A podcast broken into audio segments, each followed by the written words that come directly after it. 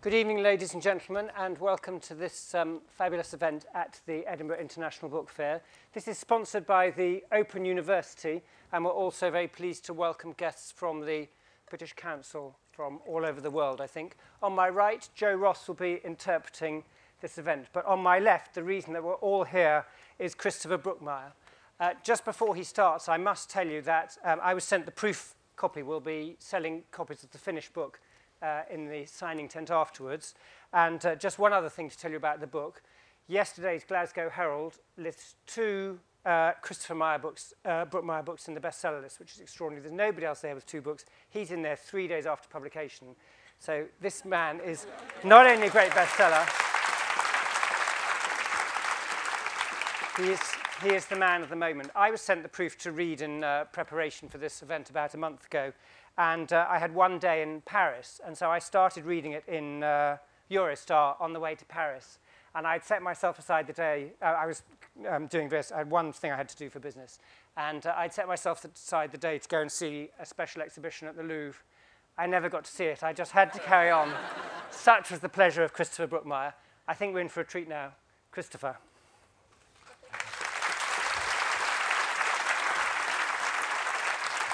Well, Thanks very much. Uh, it's great to have such a warm response in Edinburgh, um, contrary to Edinburgh's reputation. You know, uh, you'll have had your applause then. Um, I'm, I'm actually delighted to be uh, at the, the book festival uh, again for the, the 12th year, um, and also because it gets me out of bookshops, uh, which aren't as, as um, safe or civilised places as they used to be.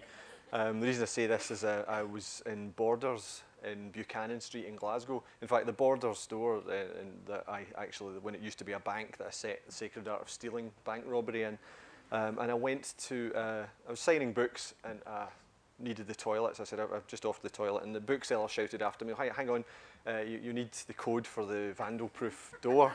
um, and uh, I got there and found that the vandal-proof door had been vandalised. so I didn't need a code, but um, I, I did ask them why there was a need for the vandal-proof door, and they said, oh, that's because of the chicken. And um, yeah, you, your, your mind's bog boggling now, right? Just give it a minute. Um, they said, oh yeah, there, there was a, a, a, cooked chicken found in the toilets. And I'm thinking, oh, that must have been unpleasant. You know, somebody stuffed a cooked chicken down the toilet. You know, if I've heard of bog roll, but no, actually, a cooked chicken. And they said, no, no, it wasn't down the toilet. Um, it was, it was on uh, a sort of table next to the sink at a certain level uh, and it was still warm. and again, I'm, I'm not quite catching on to this until they specify that it was, it was warm in a particular place. Um, and yeah, um, suffice it to say, it gives a whole new meaning to the phrase boning a chicken. Um,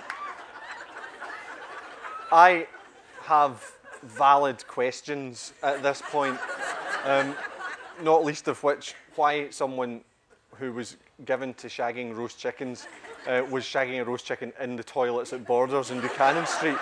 Was it just that he couldn't wait? You know, was it, was it just that chicken was giving him a certain look and there was that kind of chemistry between them and a degree of spontaneity and suddenly it was like the lift scene in Fatal Attraction.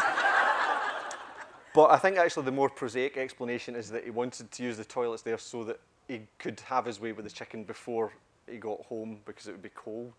Uh, because, let's face it, what kind of sick fuck would want to have sex with a cold roast chicken?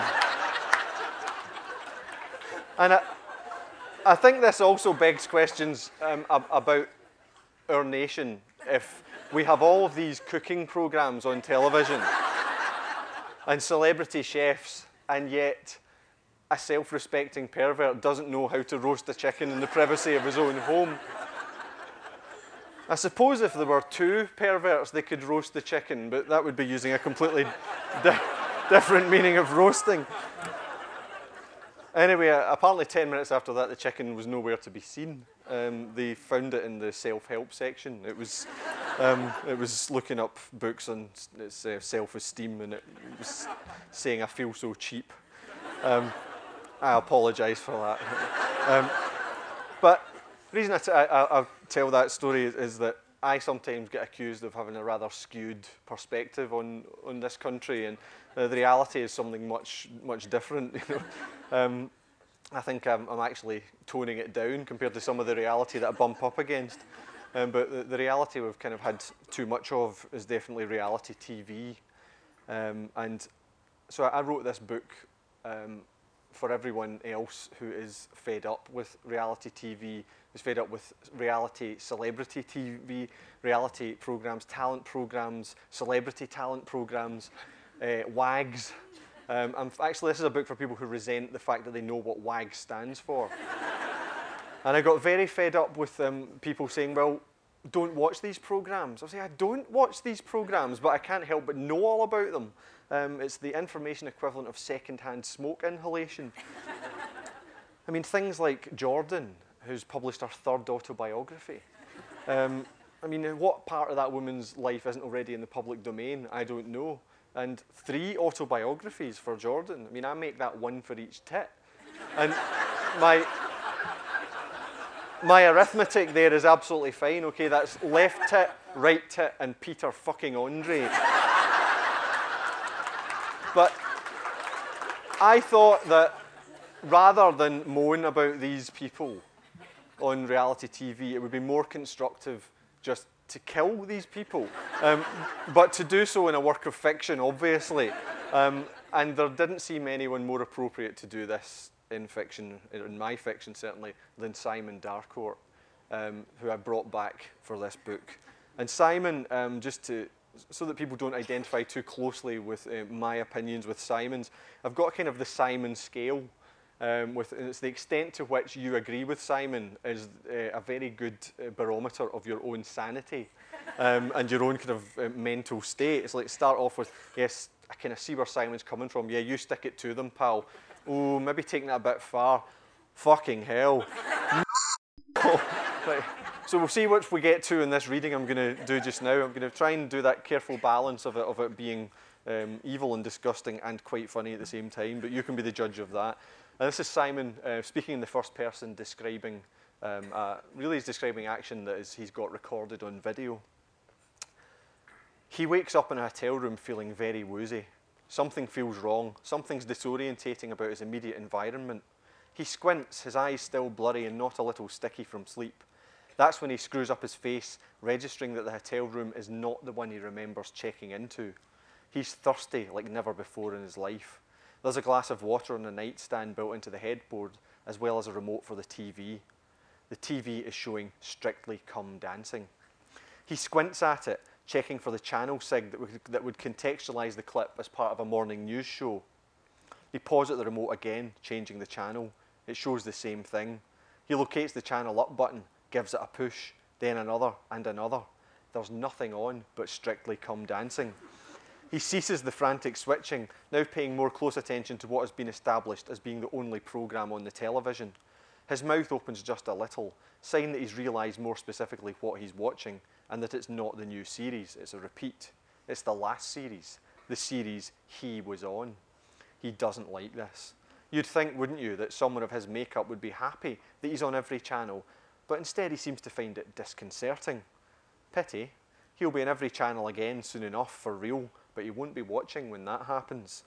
He reaches for the folder, his hand tentative in its final approach, like he's expecting a static shock from it. He's afraid of what he might find inside.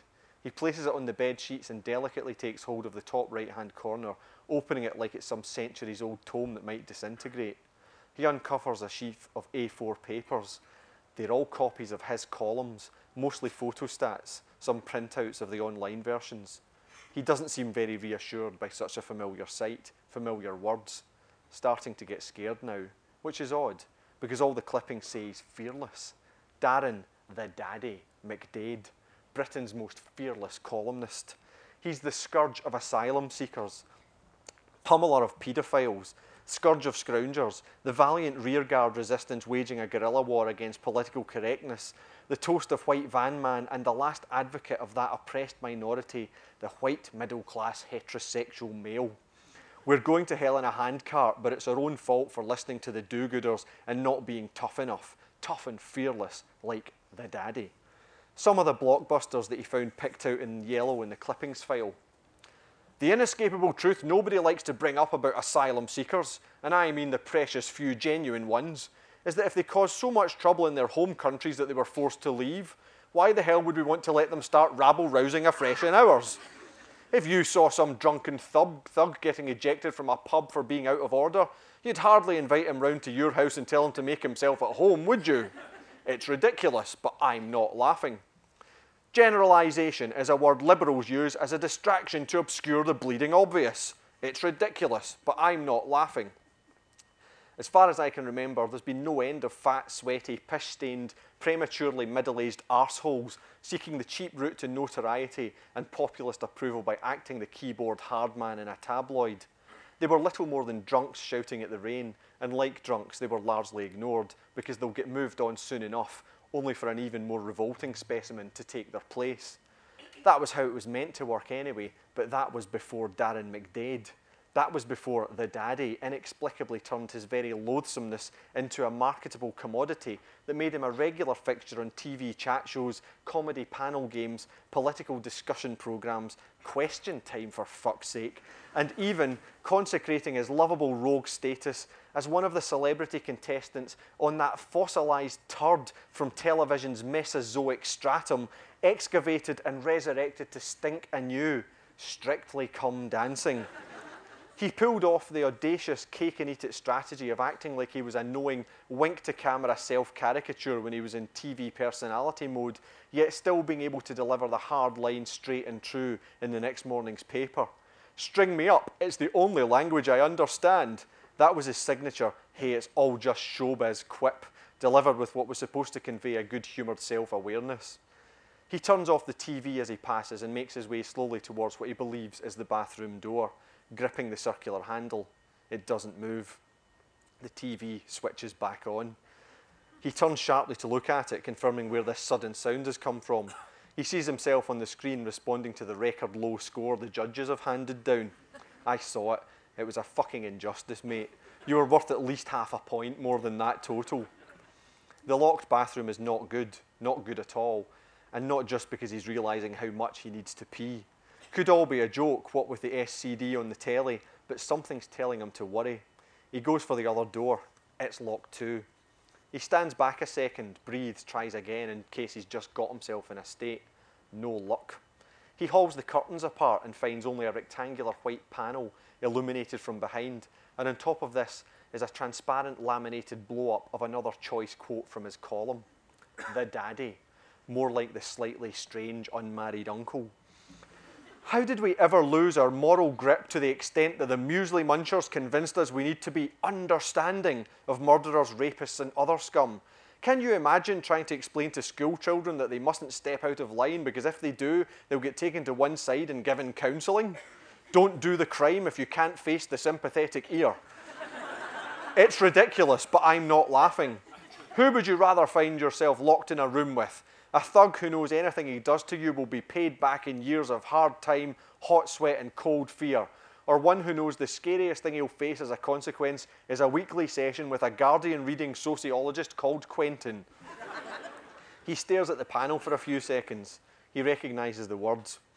Doesn't have to read them all, he remembers, but he's starting to ask himself why he's seeing them in lights, and more pressingly, what significance they have to what he now understands is his captivity. A voice booms through the room, causing him to shudder and stiffen. Darren McDade, it says. He looks round for these words, but it seems like it's coming from all directions at once. Are these your words? I ask, and cue the light box to flash. Who's there? he asks. Are these your words? Well, of course they're my words. You know they're my cunting words. Who the fuck is this? He's trying to sound defiant. There's anger in there, but he can't quite disguise the fear. The TV switches itself back on again, no longer showing SCD, Instead, it displays CCTV footage of a tall, heavy-set but muscular, shaven-headed white male, stripped to the waist the better to show off a body, arms and scalp so oversubscribed with tattoos as to resemble a public lavatory wall bearing at least a decade's graffiti. Hard to gauge his age, could be anything between 35 and 50, but however long he's lived, he's clearly lived hard. Very, very white supremacist, prison gang, crystal meth biker crew hard. He's pacing a short, blank walled room, restless, twitchy, apparently muttering to himself, though it's a silent feed. McDade stares at the screen, questions racing through his mind. His captor? A fellow prisoner? Then the image switches to an identical blank walled room, this time accommodating another tall, imposing looking figure, an athletically, athletically built black male dressed in a pair of grey jogging trousers and a tight t shirt. Looks early 30s, maybe more, maybe less. There's still youth in his face, but a tiredness in his eyes. He's leaning against a wall, arms folded. McDade gets a look at him too, then the screen splits vertically to show both of them simultaneously. There are time codes in the bottom left corner of each image. This is now. Time to play. Mr. McDade, I tell him, I've gone to a lot of trouble to arrange this little rendezvous with these gentlemen. The stakes are very high. Well, your stake is anyway, so I would advise you to listen most carefully. The two men you can see are both visitors from the USA. Both are convicted murderers. Both men were jailed for horrifically brutal gang-related killings. Both men served more than 15 years for their crimes. Of more immediate pertinence, both men believe they're about to enjoy unfettered, unchaperoned, and uninterrupted access to a secret anonymous police informant whose testimony, testimony was crucial to their convictions.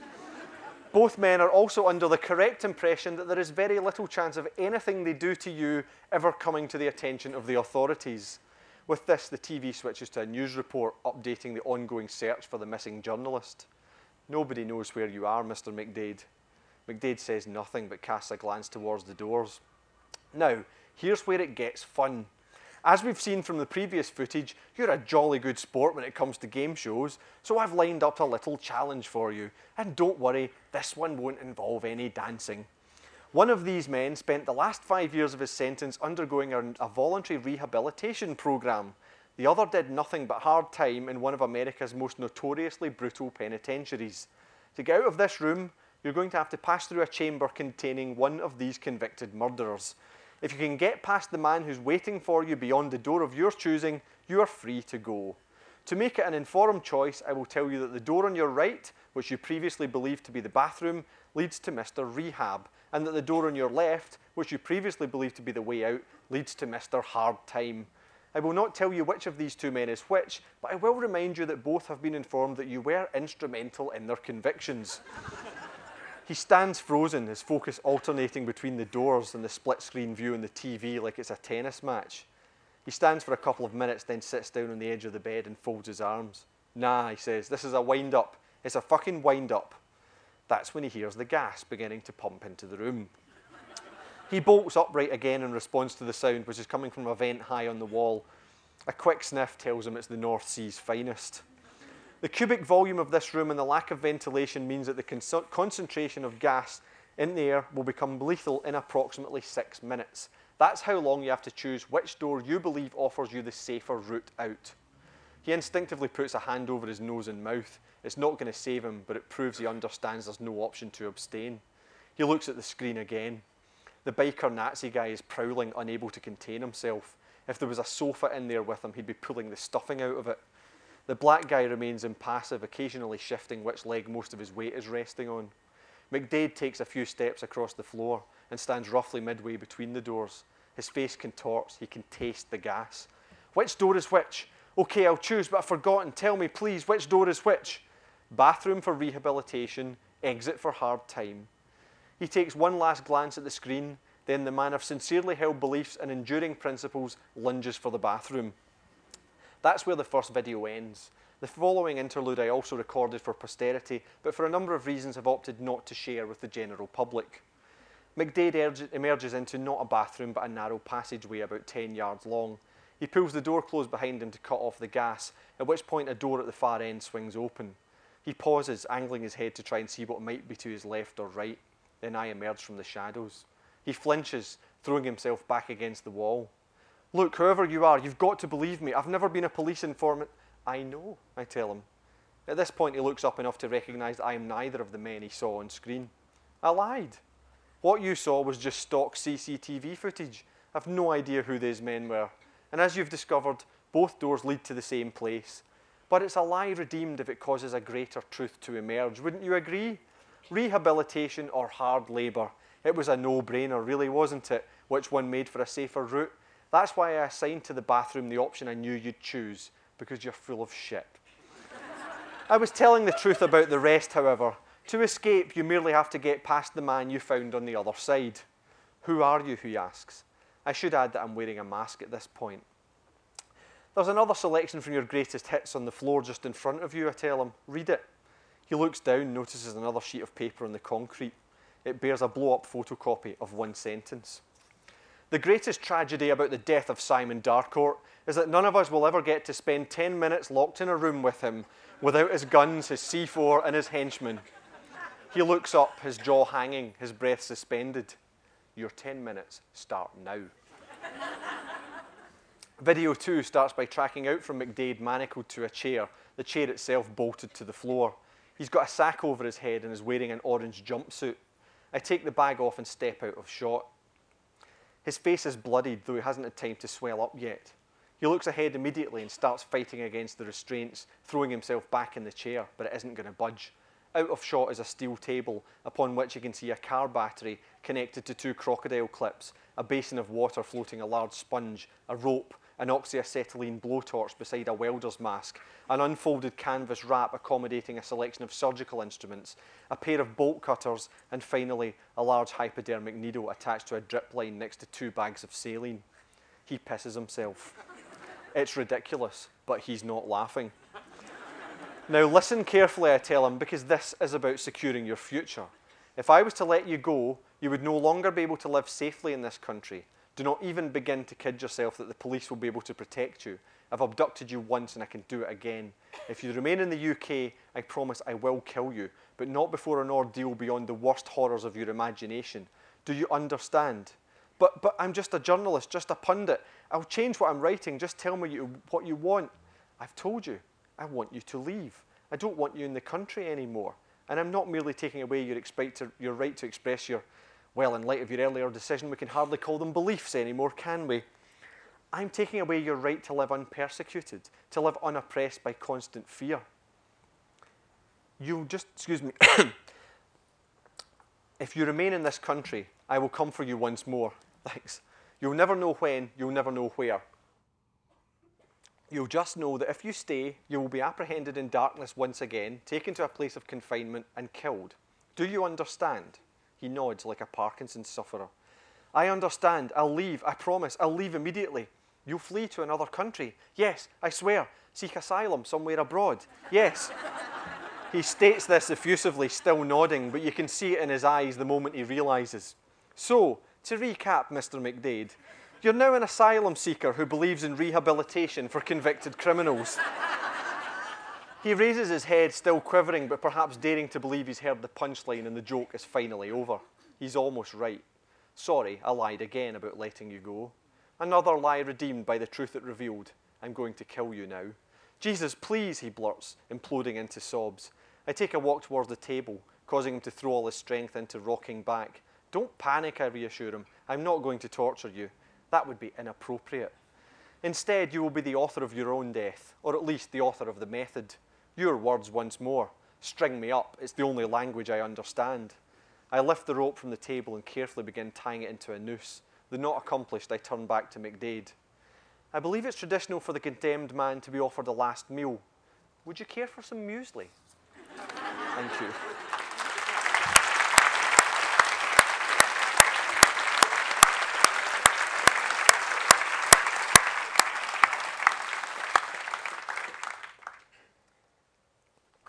Christopher, I, have never heard you read before, and uh, I had a whole series of very um, worthy questions. But I really want to ask is why did you become a writer and not a stand-up comic? um, I'm actually more shy than it would. and also, I think to when you when you've written something, you can kind of take your time crafting it and making it work. And also, stand-up comics, um, they have to sell themselves to a hostile audience, which is a very different thing. I mean, most people come to see a writer have come because they've at least got some affection for their work or at least an interest.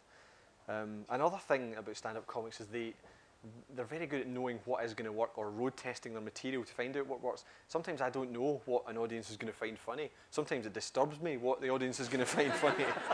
um, I mean, given that the, I did a couple of events last week uh, and I, I, read that piece, and that was the first time I realised that everyone was going to laugh when um, when I read the bit about uh, the, the McDade's article saying all he wanted was 10 minutes in a room with Simon Darcourt. so you're an evil bunch, see, is it? Are they more or less uh, evil in your audiences in Glasgow? Um, I think my audiences are, are um, just as evil all over the place, to be honest. Um, I've got lots more questions, but it doesn't seem fair to, um, to hog the audience. So if we could take the lights up, I will um, take questions from, from the floor. Just while I'm waiting, because uh, people put their hands up, we'll then direct the mic towards you. Do you set out to be politically incorrect? Because you, you, you, you, it's brilliant the way you both attack your, your liberal targets and your sort of right-wing targets. You really go for everyone, don't you? Yeah, I've never really quite understood what the term political, politically, political correctness means. It's, it's, it's become a meaningless term. I mean, I wrote in a, a previous book that uh, the phrase political correctness gone mad is the, the distress call of the thwarted bigot. You know, it's the pe- people who are really annoyed that they can't call um, they, they, can't call the niggers, the poofs, and the packies by the names they're supposed to be called anymore, because some people get sensitive about these things. Uh, at the same time, um, um, Brendon Burns, the um, comedian, years ago came up with a great definition of the, the more sort of um, uh, the sort of intolerant liberal definition of political correctness when he said that political correctness was largely about people getting offended on someone else's behalf. And so I, I think it's always in the intention, you know, with, with, humour that's described as politically incorrect, it's always in the intention. It's like, who, who's the, the joke poking fun at? I think it's a question of if your heart's in the right place rather than um, using prescribed terms.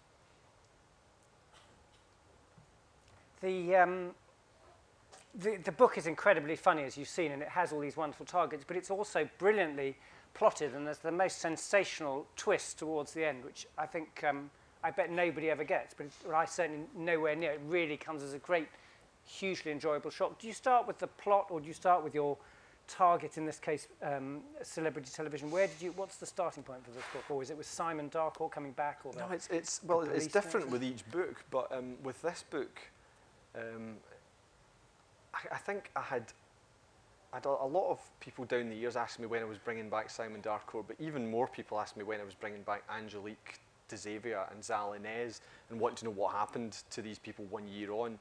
Um, when they were supposed to meet up again. Well, this book actually starts about six years on and, and does explain what happened then. Um, and I knew if I brought back Simon, I'd have to bring back Angelique, just logically, because the police would want her involved. But I was waiting until the right story came along, and it, it's just kind of inspiration struck. I think really, I just thought, well, if Simon Darcourt came back, what would he's been lying low? What would what would cause him uh, to to come out from hiding? And I wrote a short story about five or six years ago about Simon Darcourt, where he's mulling over the fact that towards the end of A Big Boy Didn't Run Away, he learned that he's a father. And um, I thought that one of the things that would be that would be funny about Simon was that he would actually be even more ruthless um, and, and resourcefully evil if he thought he had a moral agenda. Um, so I thought that was something I ought to play with. Um, so I guess that was the inspiration, and, and I suppose with things like reality TV, there'd been attempts to satirise reality TV before, but to my mind, they were almost in the category of affectionate satire. I thought, you know, let's have some truly hate-filled satire. you know. um, so it, a whole load of ideas coalesced at the same time, and, and um, also I decided if I was going to bring back all these characters, it, uh, essentially it's a sequel to two different books, that it would have to deliver what both of those original books delivered. And so I was a long time waiting for a book, an idea that was going to um, fulfill all those criteria. But I think I have. I think this is the best book I've written. It's certainly the book I've most enjoyed writing. Hi, thanks for that reading, by the way, that was great. Um, do you, I just wanted to ask, do you think that the modern political situation in Scotland is, provides as sort of the, the richness for taking the piss, basically? The way that, say, Florida does for Carl Hiaasen, I'm thinking, because, you know, the, the link with Carl Hiaasen has been mentioned so many times with you. I wonder if you feel that the modern situation in Scotland politically is, is doing that for you. Um, it, it, I'd imagine anybody in their, their, their sort of native country, and in this, in this country you can kind of get to look at Scotland and look at the UK as a whole. Uh, anybody would, if they've got a certain perspective, see, see the, the, the political reality in, in those terms, in terms that they can, they can ridicule. Um, I'm inclined to think that it is more to do with my perspective than the material that gets thrown up. Um, I'm often asked, you know, when I'm planning to write another sort of political novel, and I generally tend to wait until the political landscape itself has somehow altered or you know, matured. Um, so hence, when I wrote Boiling a Frog, it, it, was I thought it was timely because I thought this was it was good to write a book about the the very beginnings of the Scottish Parliament. Um, and I, I, didn't really return to the, the sort of realpolitik of Scotland until, um, I suppose, Attack of the Unsinkable Rubber Ducks, because I, I just, to me, this was the, a more important agenda at the time, and it still is. I mean, we are still seeing people trying to get creationism into classrooms, um, which should be resisted with the biggest stick you've got. The question here.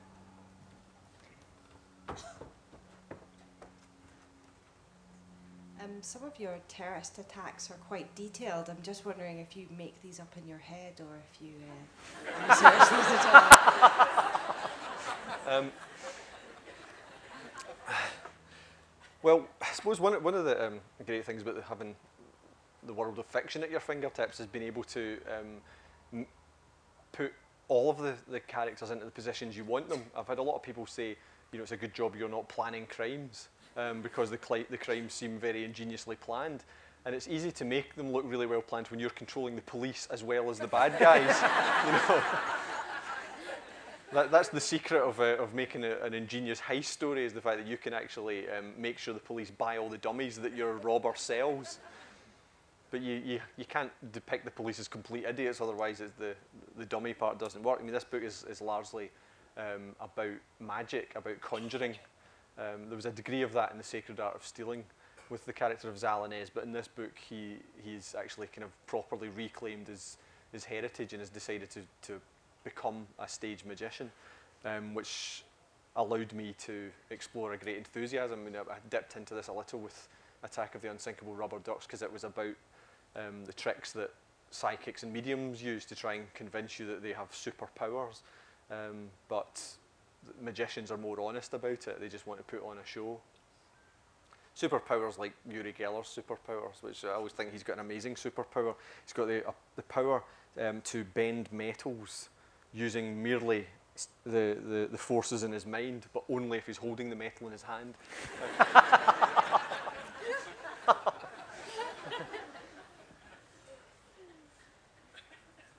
Do you have any sacred cows at all?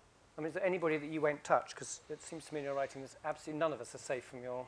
No, um, it's, it's more... I'm aware in this book that this is... Um, I'm kind of going after soft targets, but that's, that's Simon Darcourt's um, MO. He goes after soft targets, so going after reality TV, I mean, I'm taking the piss out of it, but I'm not seeing it as a, a threat to society that needs addressed. You know, this is not, not a book with a, an impassioned agenda, um, like, like its predecessor, Rubber Ducks did have an impassioned agenda. Um, no, it, it's. I, I, don't have any sacred cows. I mean, we probably all do have um, th things that we we we want to protect, but I, I, I realise it's if you're being so merciless in satirising some things, then you probably have to be aware if you're ever going soft on something else. Otherwise, it, it will just look like prejudice rather than a sort of sceptical attitude. There's certain things you can't take the piss out of because it's impossible to take the piss out of them. You know. Um, just some things are kind of beyond satire. I think if MD is familiar with Scottish football the past season or so, that, um, is the, if MD's read any of the press statements released by the Ranger Supporters Trust, right, that is beyond satire. Are you moving away from Scotland? Because um, with this book, although your, your police officer is, is Scottish, she's only very tangentially, and almost all the action takes place outside Scotland. Yeah, almost almost all this book takes place in London, but that's because um, everything in the media has to go through London. Um, and but no, it, it just it seemed appropriate as well um, that if it would be London because also it's where if Simon Darcourt is going to go and kidnap celebrities, he's, he's going to have slim pickings if he's in Paisley. You know? uh, so he, he's got to be he's got got to go where the big game is to be to be hunted. No, I'm I'm um, my new book that I've started writing uh, is, is set in Scotland again, but it is um, very different territory or, or, slightly different territory. It's, um, I'm, I'm just tiptoeing into the, the genre borderlands that will take me into science fiction, but just into the genre borderlands. Although a critic that, that I spoke to the other night, when I said this to him, he said, you've always been a science fiction writer uh, because you write about a completely different world. That It's just a, a few degree tangent to reality, and I thought that's actually one of the most insightful things a critic's ever said to me. There's um, lots of recognisable celebrities in here. It struck me that McDade was probably Richard um, Littlejohn in the, the Sun. I hope he's not in the audience. And um, are you expecting writs? Um, well, I've, I've, I haven't made any of the, the celebrities in here to specifically one person. I mean, the case of that, that um, tabloid character, I was thinking of a combination of Richard Littlejohn, Kelvin Mackenzie, Jon Gaunt, and go back to the 80s. You've got guys like, um, what was his name? Was it Gary Burchell? Uh, Gary Bushell, rather. Birchall's a Bu- woman, Bush- isn't she? Ga- Ga- Gary Bushell. you know, Um, and the, f- so I've done that with all the other celebrities, and that there's a, there's a wag character that is like a combination of, of all of these footballers' wives. And, and the reason for that wasn't so much to protect myself from writs as that I realised um, everybody will hate a different one of these people, and I don't want anyone to feel left out. You know, I want them to feel that there was a wee bit of the person they hate included in that character. Um, I just wondered at what stage you uh, realised or decided that you were going to be a writer, and what did your parents want you to do? Um, well, I should at this point mention that uh, um, when I was writing this book, my parents have been very, very supportive and they, they, they love my work. I mean, I, I got my sense of humour from them. Um, I, I, I, we had a particularly skewed way of looking at things, but but um, everyone has limits. And I got actually got a text from my mother when she was reading uh, the manuscript of A Snowball in Hell that said simply, "You are one sick bastard." I, I'm not finished. Who spawned you? um, at which point I thought I have surpassed myself with this little book. But I, I started writing as soon as I could write. I, I was sort of writing these stories from, I think, in about primary two, primary three. So yeah, I've always been doing it for my own amusement. Over here. Hi. Um, when I read, as you put it, kind of hateful satire, I often find it very cathartic to read in that sense of, thank goodness I'm not the only person in the world who thinks these things. And I was wondering, Where Do are you you on the, the you know, don't ask. Um, but I was wondering if you found it cathartic to write, and if so, if there was a particular character or book that you felt that about. Um, I think quite a lot of my books are very cathartic to write, and this this one um, enormously so. Uh, it's, in common with, with A Big Boy Did It and Ran Away, the thing about Simon Darcourt is that you can pour all of your own dislikes and prejudices into a character like that and exaggerate them and blow them up, and you see them reflected back in a very ugly way, so that you, you realise, well, maybe I shouldn't feel quite so strongly about that in future. Um, someone once said to me, "You're only as big as the smallest thing that annoys you," and so it's very good to look at the things that are bothering you. But there's there's sometimes there's there's, there's books I've written where it, the the cathartic aspect has been to see that this sort of thing shouldn't be bothering you, and there's other books where it's been it, the the the therapy aspect has been to try and get all the things that seem like a sort of source of, of anger about something and pull them into focus and put them to work. So I suppose a book like Attack of the Unsinkable Rubber Ducks would come into that category, but this one is just um, me having fun with, with some things so that I don't take them so seriously in future. And then this gentleman's next. In a tale etched in blood and hard black pencil, Yeah. you did a brilliant job of writing from the perspective of children Mm. and teenagers. And, that's the only time in your books that I recall you doing that. Is that something you're going to do again? Because there aren't many people who do that so well. Well, thanks for um, putting it that way. Uh, I actually thought it, um, it's indicative of never having quite got past uh, a sort of adolescent perspective or a juvenile perspective. But um, no, I, I, actually, I'd written, um, when I'd written uh, One Fine Day in the Middle of the Night, there were a few short pieces that were characters remembering their school days. And then in a, in a Big Boy Did It and Ran Away, there was these two sort of young tearaway characters that end up caught up in the terrorist plot, and I enjoyed writing from their point of view. And I thought that would be something that I realised I was comfortable writing that way. And the book I'm, I'm going to write next does involve um, a whole load of teenagers from a, a Glasgow school on a kind of counselling stroke retreat after a school tragedy, um, who are taking it with the in the spirit that you'd imagine, as in a few days away in the middle of nowhere, so they've got as, as much sort of drugs and alcohol as they could smuggle, and they're all trying to get off with each other and um, right all their various uh, prejudices and, and grudges they have against each other. Um, so it, it's something that I enjoyed writing about, and it's something that I, I'd, I'd want to write about some more.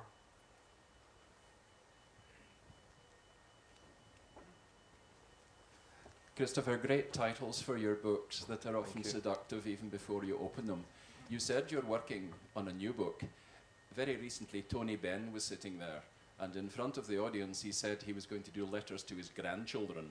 And when he was Minister of Energy, the map of Britain was upside down because of Scotland's oil.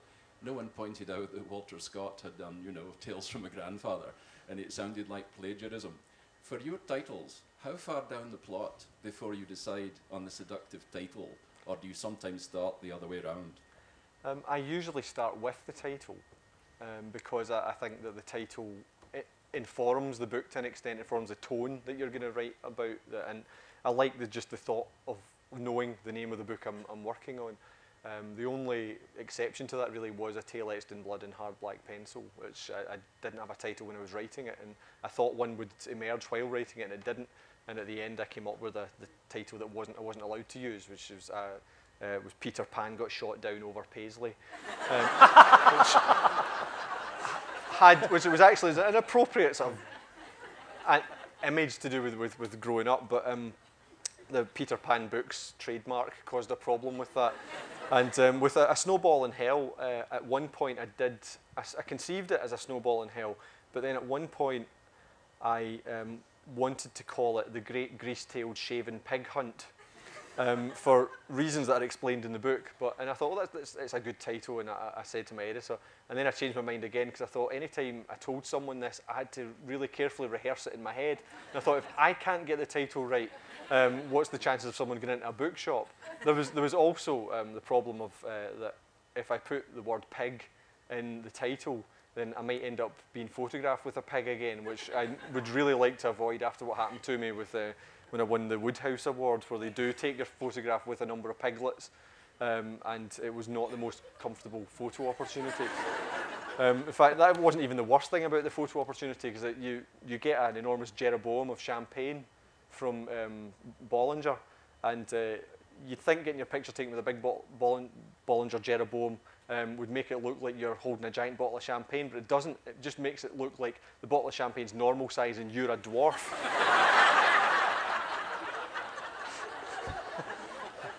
This lady next in the minute.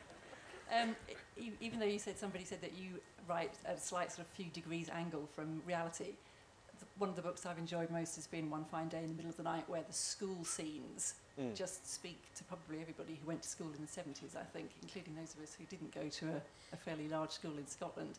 How much like your school days was that? Um, I, I drew enormously on, on my own school days for that book and for A Tale Etched in Blood.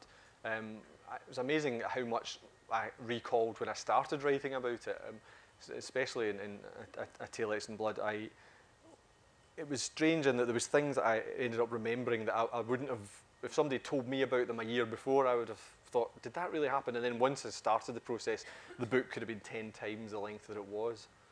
I mean, as it was, it was, it was I, I, tried to restrain myself. Obviously, I didn't restrain myself with the language because that was the only time I was asked to include a glossary.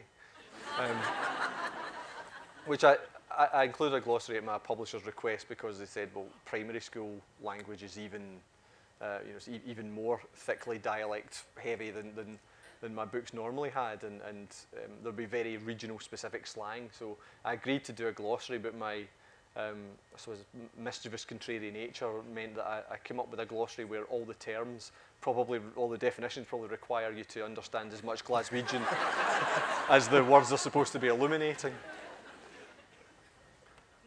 There's a question over here, I think. Hello. Evening, Christopher. Oh, Archie. Hello. Hi. um, you've talked about uh, tiptoeing towards a, a different genre with the next book, uh, namely science fiction.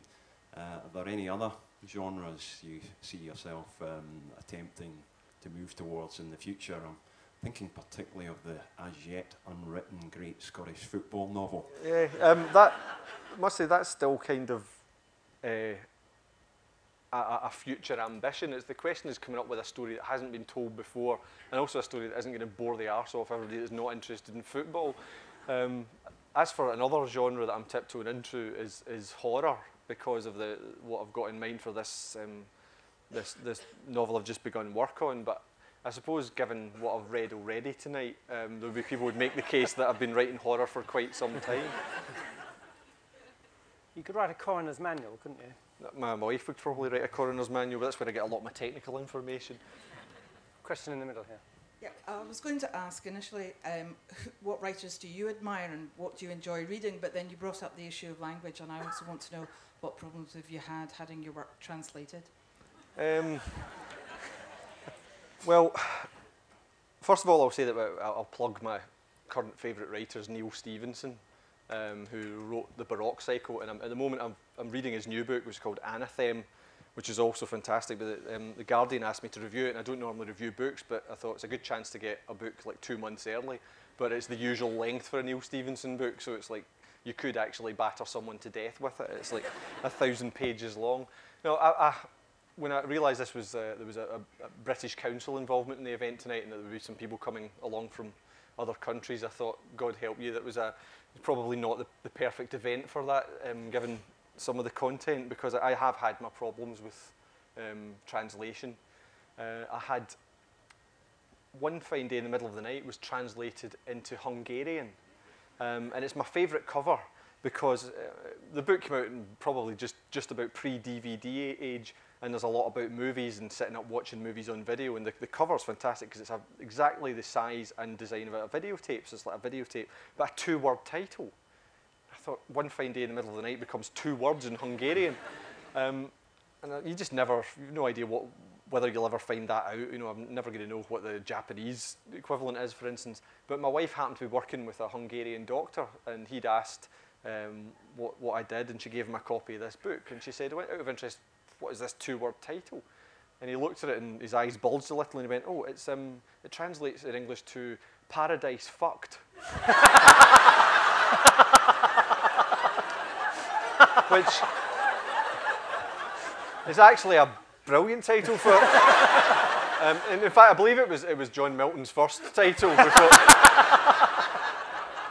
before his, his editor told him to rein it in.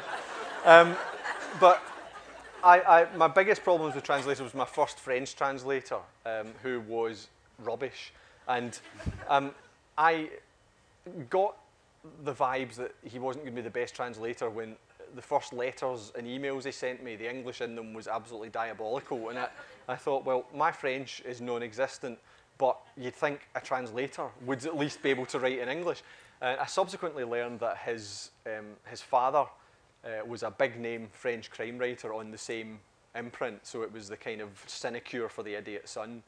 Um, and just to give you an idea, I mean, again, I, I don't want to have a go at someone else because I'm, I'm not multilingual, but an awful lot of his, his queries that he sent me, he sent me 400 queries for Country of the Blind, um, some of which were things that were answered on the very next page if he had read it.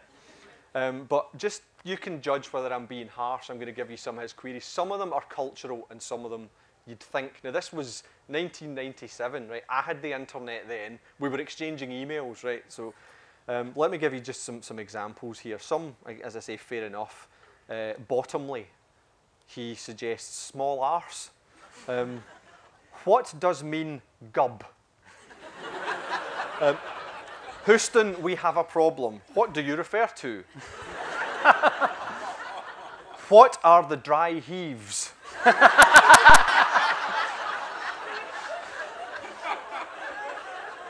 what does mean Bobby? in Big Bobby. what is a Protestant? what are the Waynes? Who is John Lydon? What does SWP stand for and RCP? What is the Vegan Organic Hamster Protection League? That, Nicholas, is a joke. This one I love because it's so self-referential. What does hing me mean? You know what the answer is? Hing me. What is the meaning of when you're pished out of your face? Could you explain Schadenfreude? Which kind of means he was ignorant in several languages.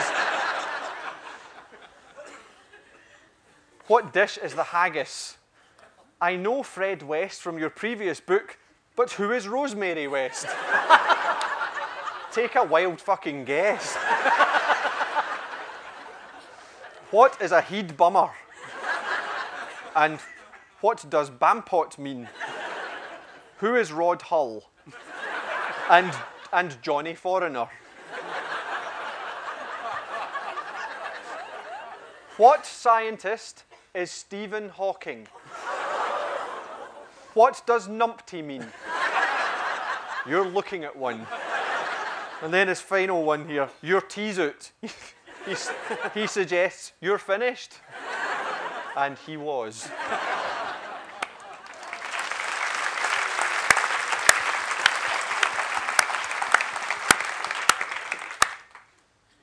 I think it's exceedingly hard to follow that. So unless somebody has an absolutely killer question, I think I'm going to uh, end one minute early because. Well, I've got. Oh, I can. I can No, just, just if there's no one else that has any questions. I began with telling you something that happened at Borders, right, um, in Bu- Buchanan Street. Here's something else that happened at Borders, right.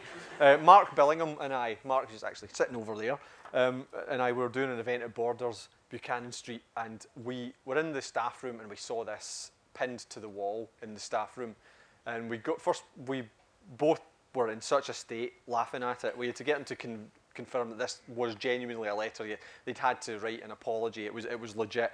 We got them to photocopy it for us, and we kind of divided rights um, that we'd be able to read it um, to audiences in future.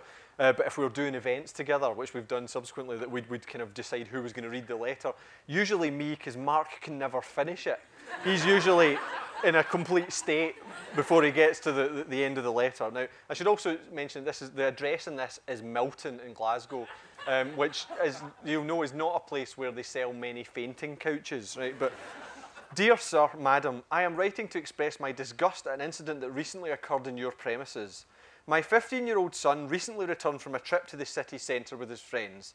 When I asked where they had visited, they mentioned that they had been to Borders in Buchanan Street. Imagine my horror when I subsequently found a pornographic magazine under his bed. After I'd composed myself, I deduced that as it was still contained within a Borders bag, must have been bought from your store. If you insist on selling this filth, may I ask that you not do so to my son, who, although very tall for his age, surely should have been asked for some form of identity during the said transaction. The reason for my letter is not to seek compensation, as that is not the issue. However, I just find it wholly irresponsible to sell magazines such as Big Soapy Tits to my son, no matter how old he looks. Yours, a concerned mother. And on that note, I will bid you good evening.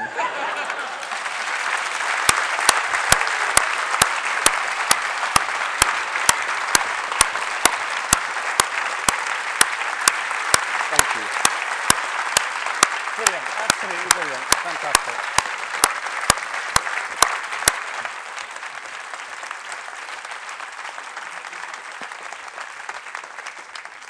Thank you all very much indeed. What an amazing author and what a fantastic uh, audience and what a wonderful way to spend an hour. To uh, extend and prolong the pleasure, £16.99 and Christopher will sell you a copy of his new book or if you pass £5 under the table, he'll give you a copy of Big Soap, Soapy Tits. Let's, let's go to the uh, signing tent.